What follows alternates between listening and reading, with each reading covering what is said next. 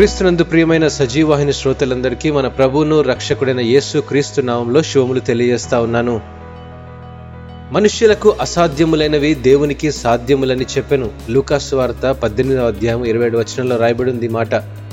ఇస్రాయేలీలు తమ వాగ్దాన భూమిని చేరుకోవడానికి ఎర్ర సముద్రాన్ని తొలగించలేదు గాని లక్షలాది మంది ప్రజలు రెండు పాయలుగా చీలిపోయిన ఎర్ర సముద్రం దాటడానికి మోషే చేతిలో ఉన్న కర్రను ఎత్తి చాపమన్నాడు ఈ సంఘటన మన సమస్యల నుండి మనల్ని విడిపించడానికి దేవుడు మన వద్ద ఏది ఉంటే దానినే ఉపయోగిస్తాడని బోధిస్తూ ఉంది.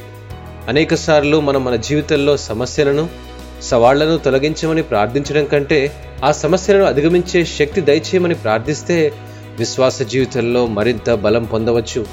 ప్రజల ద్వారా దేవుని అద్భుత శక్తిని బహిర్గతం చేయడానికి ఎర్ర సముద్రం దాటడం అనే పని ఒక మంచి ఉదాహరణ.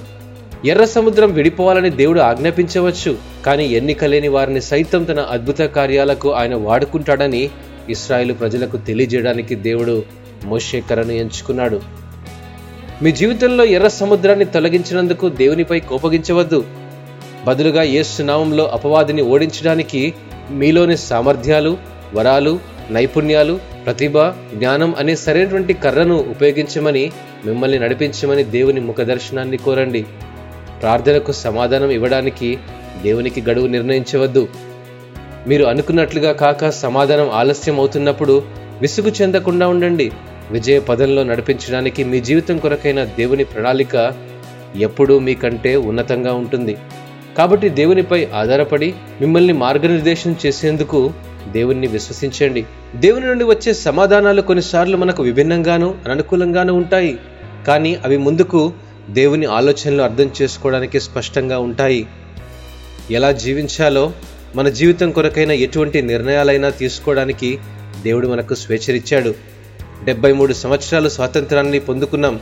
అనేక సార్లు స్వాతంత్ర స్వేచ్ఛను ఆనందాన్ని వాటి నిర్వచనాన్ని మర్చిపోయి విలువల్ని పోగొట్టుకొని పునర్నిర్మించుకుంటున్న మన జీవన విధానాల్లో మనమంతా ఈ సంవత్సరం కనిపించిన శత్రువుతో యుద్ధం చేస్తూనే ఉన్నాం.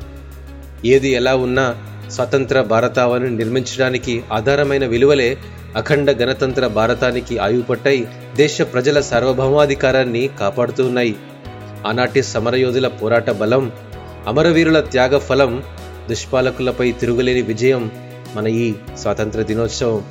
భారతీయతను బాధ్యతగా ఇచ్చింది నిన్నటి తరం.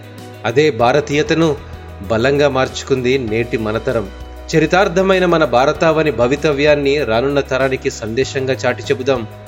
సామ్రాజ్యవాదుల సంఖ్యలు తెంచుకొని విముక్తి పొందిన చారిత్రాత్మకమైనటువంటి ఈ రోజును జ్ఞాపకం చేసుకుంటూ మనము మన దేశము విజయమనే శిఖరాలను అధిరోహించాలని ఆశిస్తూ మీ అందరికీ హ్యాపీ ఇండిపెండెన్స్ డే. దేవుడు ఈ వాక్యమును దీవించును గాక ఆమెన్.